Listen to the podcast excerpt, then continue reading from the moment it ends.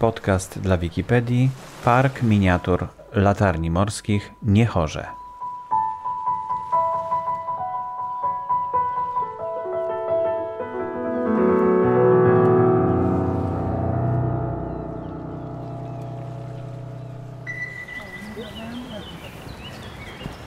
Więc tak na wstępie to ja Państwa bardzo serdecznie witam w naszym parku. Informuję, że u nas się znajduje 40 obiektów, a większość z nich to są miniatury latarni morskich wykonane w skali 1 do 10.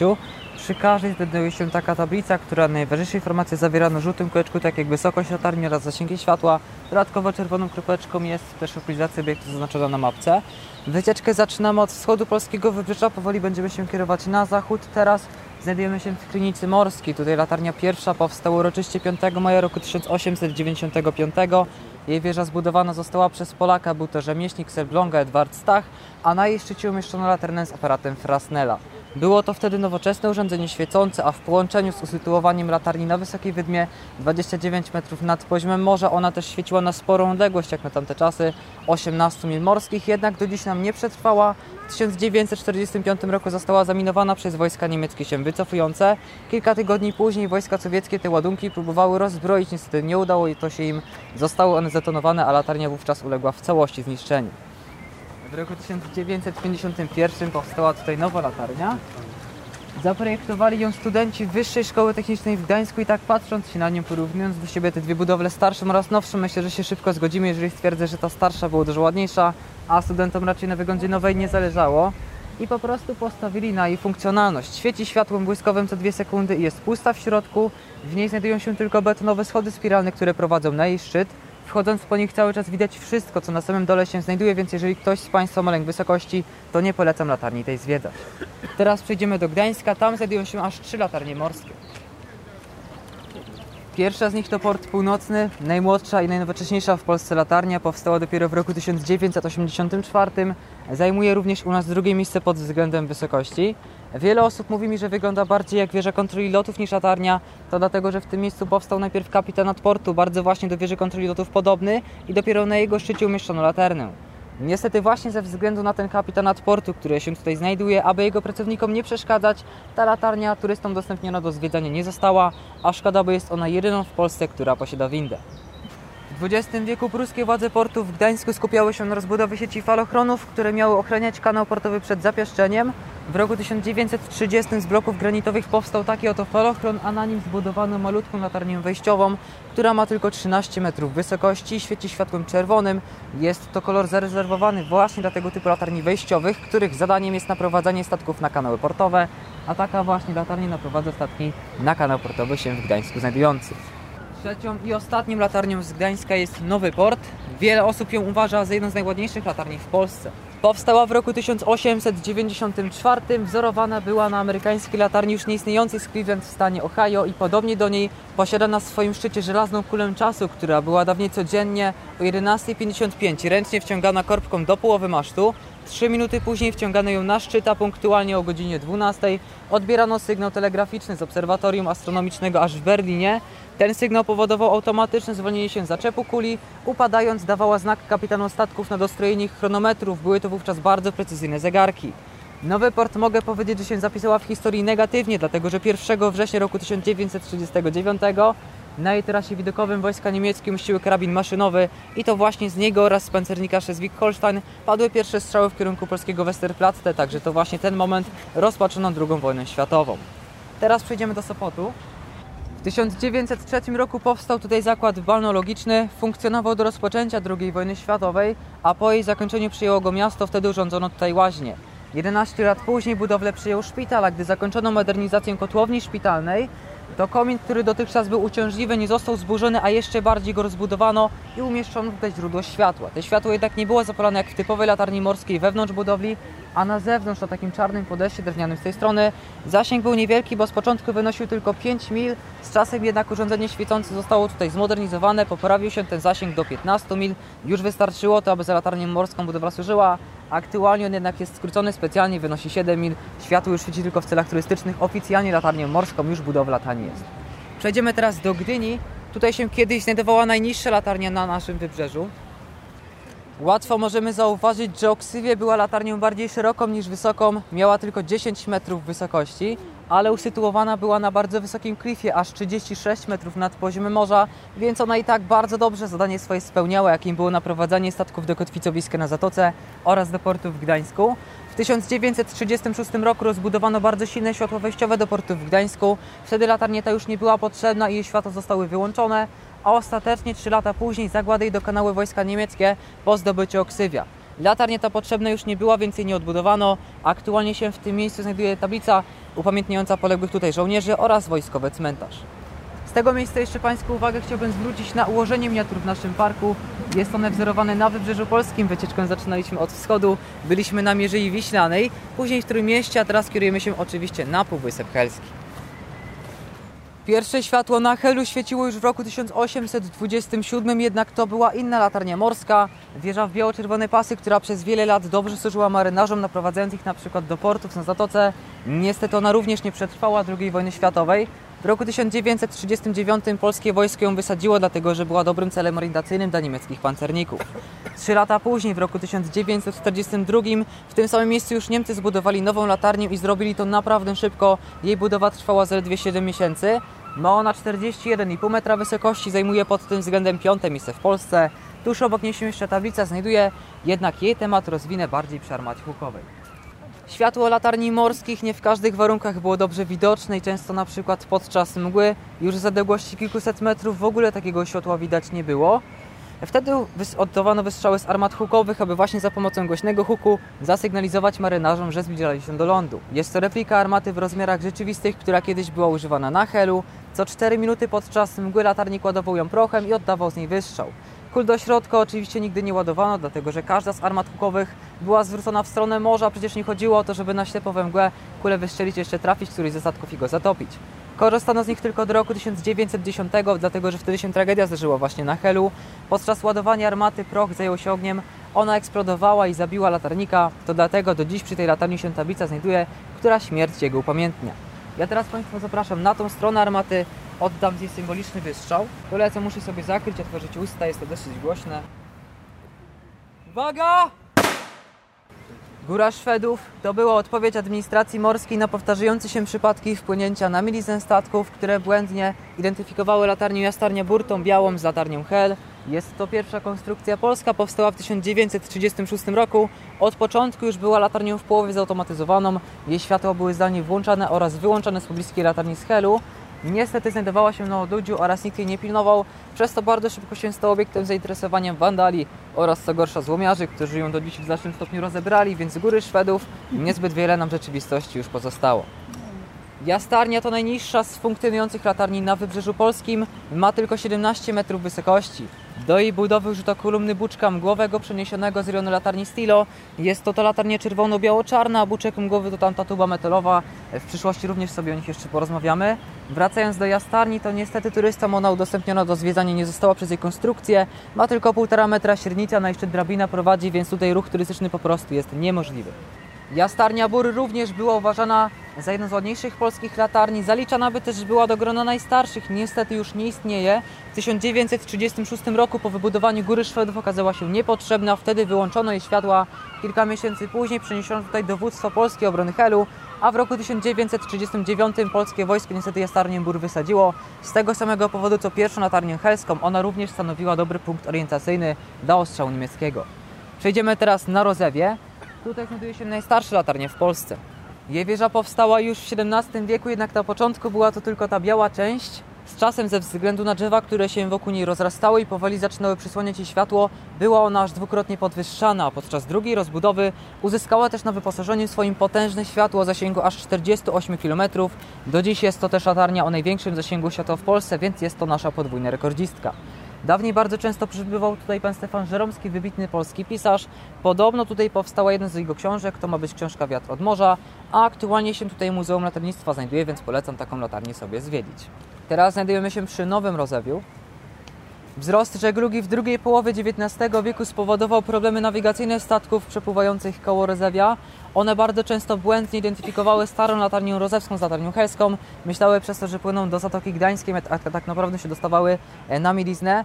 Aby ten problem wyeliminować, powstała tutaj druga latarnia, bardzo blisko starej, jednak wkrótce po jej zbudowaniu stara została zmodernizowana i ta nowa bardzo szybko przestała być potrzebna, więc też krótko funkcjonowała i została bardzo szybko wyłączona. Całkiem niedawno jednak została wyremontowana, więc bardzo prawdopodobne, że nam wkrótce z powrotem zaświeci w celach turystycznych. Stilo powstała w latach 1904-1907. Jak na tamte czasy była to konstrukcja bardzo nowoczesna. Jako pierwsza latarnia w Europie powstała w całości z gotowych już materiałów żeliwnych, które są ze sobą od środka poskręcane śrubami. Pomalowano ją w barwę czerwoną, białą oraz czarną ze względu na barwy Rzeszy. Właśnie pod takim zarządem zbudowana została. A oprócz typowych sygnałów wspomagających nawigację marynarzy, podnoszone były tutaj także sygnały flagowe, które dodatkowo informowały ich na przykład o wiatrach. Czopino powstała w drugiej połowie XIX wieku. Budowa latarni była dość trudnym przedsięwzięciem przez właśnie trudne w tym miejscu kształtowanie terenu. Materiały tej budowy nie mogły zostać dostarczone drogą lądową, całość należało dostarczyć drogą morską statkami. Dodatkowo do wyładunku tych materiałów należało wtedy wybudować specjalny pomost.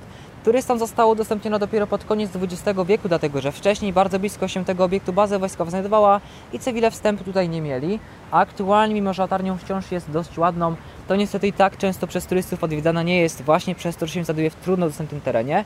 Prowadzi do niej dość długa ścieżka przez las, pod górkę, więc wiele osób się do jej odwiedzania zniechęca, ale te osoby leniwsze i tak mogą latarnię zauważyć na ekranach telewizorów, dlatego że tutaj powstały dwa polskie filmy. Były to filmy Zakochani z Cezarym Pazurą oraz Stawka Większa niż Śmierć. Początkowo w Ustce powstała tylko murowana stacja pilotów z niewielką wieżą do niej przylegającą mniej więcej takiej wysokości. Na niej rozpalono wówczas lampę oliwną o bardzo krótkim zasięgu światła, zbyt krótkim, aby jeszcze była to latarnia morska. Z czasem jednak wieża tego obiektu została o jedno piętro podwyższona i na jej szczycie zamontowano klasyczną laternę, wtedy też latarnią morską się stała. Wiele osób mówi mi, że wygląda bardziej jak kość niż latarnia, jednak nie przeszkadza to turystom, być może nawet jest to zaleta tej konstrukcji, dlatego że przez turystów jest to najczęściej w Polsce latarnia morska odwiedzana. Rocznie do Ustki przyjeżdża prawie 30 tysięcy osób, aby taki obiekt sobie zobaczyć.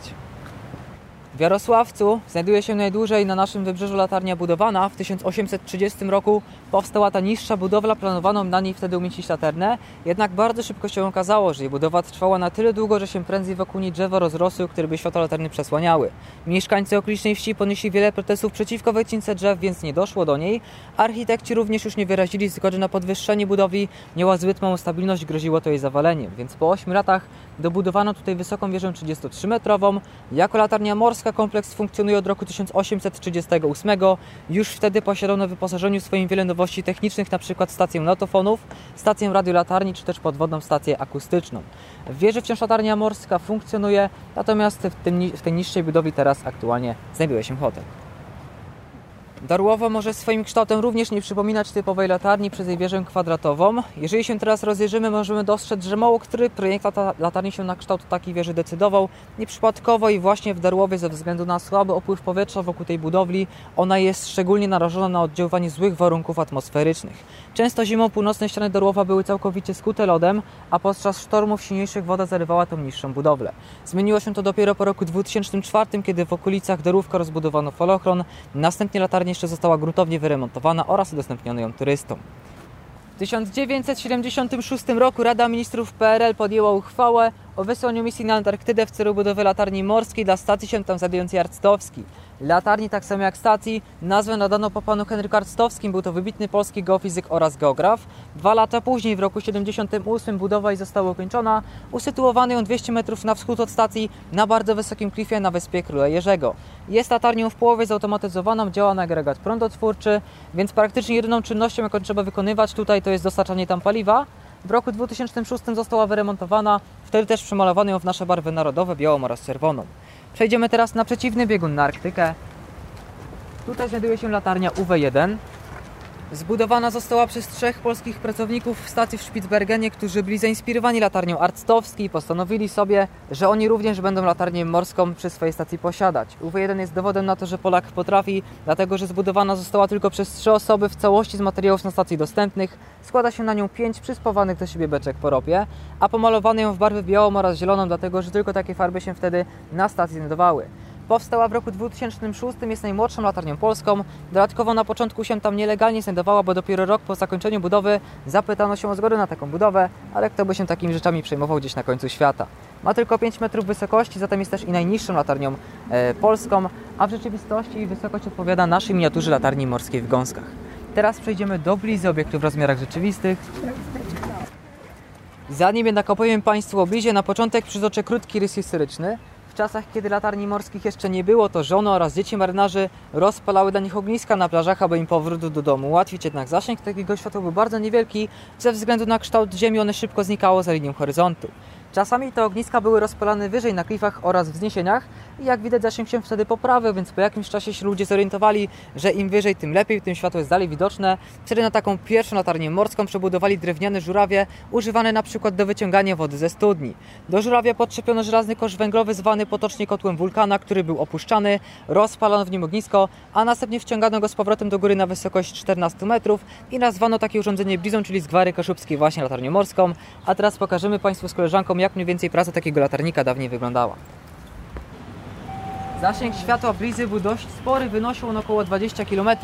Niestety miało ono również swoje wady oczywiste, nie paliła się zbyt długo podczas deszczu. Tak samo w czasie wiatru silniejszego drewno czy też węgiel, którymi tam palono się szybko wypalały, więc praca przy niej często była bardzo żmudna. Nawet co 20 minut latarnik musiał kosz opuszczać i na nowo rozpalać. Teraz przejdziemy do najnowszego nabytku naszego parku miniatur, czyli do kościoła Strzęsacza. Kościół w Strzęsaczu pod wezwaniem świętego Mikołaja powstał na przełomie XII i XIV i XV e, wieku. Początkowo znajdował się w odległości około 2 km od linii brzegowej, jednak z czasem w wyniku działań procesów abrazyjnych, podmywania klifu przez fale morskie, klif się cały czas zbliża do kościoła. W roku 1874 znalazł się w odległości 4 metrów od niego. Wtedy kościół ze względów bezpieczeństwa zamknięto, a w roku 1901 podczas silnego sztormu po raz pierwszy runęła część jego e, północna. Przez następne dziesięciolecia kościół uległ coraz większemu zniszczeniu, aż do roku 1994, wtedy już po raz ostatni runęła część jego ściany ostatniej południowej. I teraz właśnie w Częsaczu możemy podziwiać tylko pozostałą część tej ściany, która 6 metrów wysokości ma i 12 metrów długości.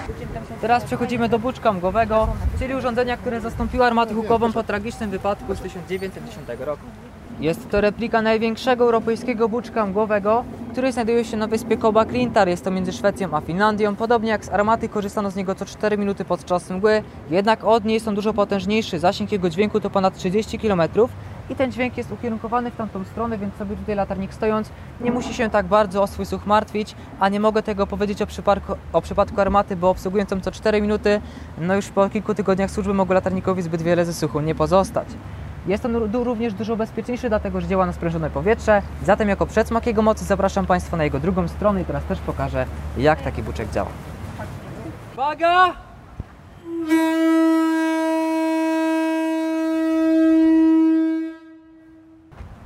ORP Orzeł to jest najsłynniejszy polski okręt podwodny. Podczas II wojny światowej bronił polskiego wybrzeża, jednak pewnego razu zawitał do portu w Talinie w Estonii. Tam zostaliśmy zdradzeni i go internowano, czyli tak jakby aresztowano.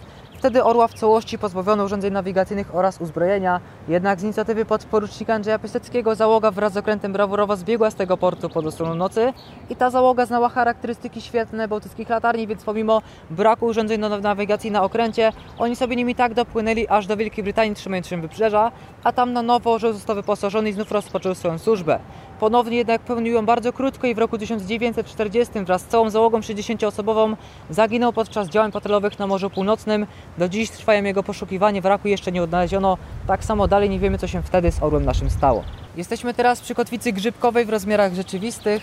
Wynaleziona została w XIX wieku przez Roberta Stevensona i używana była na statkach zakotwiczonych na dłuższy okres czasu. Po opuszczeniu zadaniem jej było nabieranie do tego grzybka tak zwanego piachu oraz mułu, więc kiedy ją opuszczono i ona tego piachu nabrała, była zbyt ciężka, by ją podnosić, dlatego kiedy statek miał odpłynąć, łańcuch jej był ucinany i ona sama już na zawsze pozostawała sobie na dnie morza, więc była tylko jednorazowego użytku kotwicą. Bardzo często z nich korzystały latarniowce i przy latarniowcu Adlergund jeszcze dwie takie kotwice możecie Państwo dostrzec pomniejszone w skali 1 do 10. Latarniowiec jest to statek pełniący funkcję latarni morskiej w miejscu, gdzie jej budowa jest nieopłacalna lub też niemożliwa. Adlergrund do roku 1941 służył na ławicy Orlej. Tam statki ostrzegał przed mielizną. Zadnio robił to za pomocą żelaznej kuli wciąganej na maszt, a po zmierzchu używano takiej latarny klasycznej. Dodatkowo w razie awarii wyposażony również został w kosz żelazny, w którym można było zawsze e, odpalić ognisko. Podczas mgły marynarze korzystali z takiego tyfona, można go nazwać miniaturowym buczkiem głowym. Tak samo jak z armaty czy z buczka korzystano z niego co 4 minuty, a jak na urządzenie o tak małych gabarytach posiadał spory zasięg wynoszący około 8 km. I teraz też pokażę jak on działa. Znajdujemy się teraz przy rywalskiej kolejce wąskotorowej. Ona jeszcze kilkanaście lat temu nie kursowała, dlatego że była w bardzo złym stanie technicznym, mogę nawet powiedzieć, że tragicznym. Zmieniło się to jednak po wstąpieniu Polski do Unii Europejskiej. Otrzymaliśmy wtedy fundusze na jej renowację i modernizację. Od roku 2015, więc ona z powrotem kursuje, jednak już po trasie skróconej. Teraz jeździ tylko od Pogorzycy do Trzęsacza. To jest trasa bardzo krótka w porównaniu do tej trasy poprzedniej, która miała ponad 700 km długości i nawet do Borina sobie ta kolejka kiedyś dojeżdżała. W naszym parku miniatur wszystkie stacje z jej trasy aktualnej się pomniejszone znajdują w skali 1 do 25. Również jest jeszcze tutaj Pałac Wojanów oraz Szczyt Śnieżki. Oczywiście ta kolejka nie przyjeżdża koło nich w tym świecie większym, prawdziwym. One się tutaj, tutaj znalazły po to, aby na koniec jeszcze jedno miejsce Państwa zaprosić. Zapraszam Państwa do naszego drugiego parku miniatur zabytków Dolnego Śląska w Kowarach. Tam na Państwa czeka 60 obiektów pomniejszonych w skali 1 do 25 i jako przedsmak właśnie tego parku do nas zawitał Pałac Wojanów oraz Szczyt Śnieżki. One są również zbudowane w takiej skali 1 do 25. Informuję, że czas na terenie naszego parku dla Państwa jest nieograniczony, więc jeżeli ktoś ma ochotę, może się przejść jeszcze raz już sobie na spokojnie na przykład zdjęcia porobić, czy też poczytać tabliczki. Zapraszam do naszego bistro oraz do sklepu z pamiątkami. Osobom, które ze mną były od początku już za uwagę dziękuję, natomiast osoby, które się do mnie dołączyły w trakcie wycieczki zapraszam jeszcze na ciąg dalszy.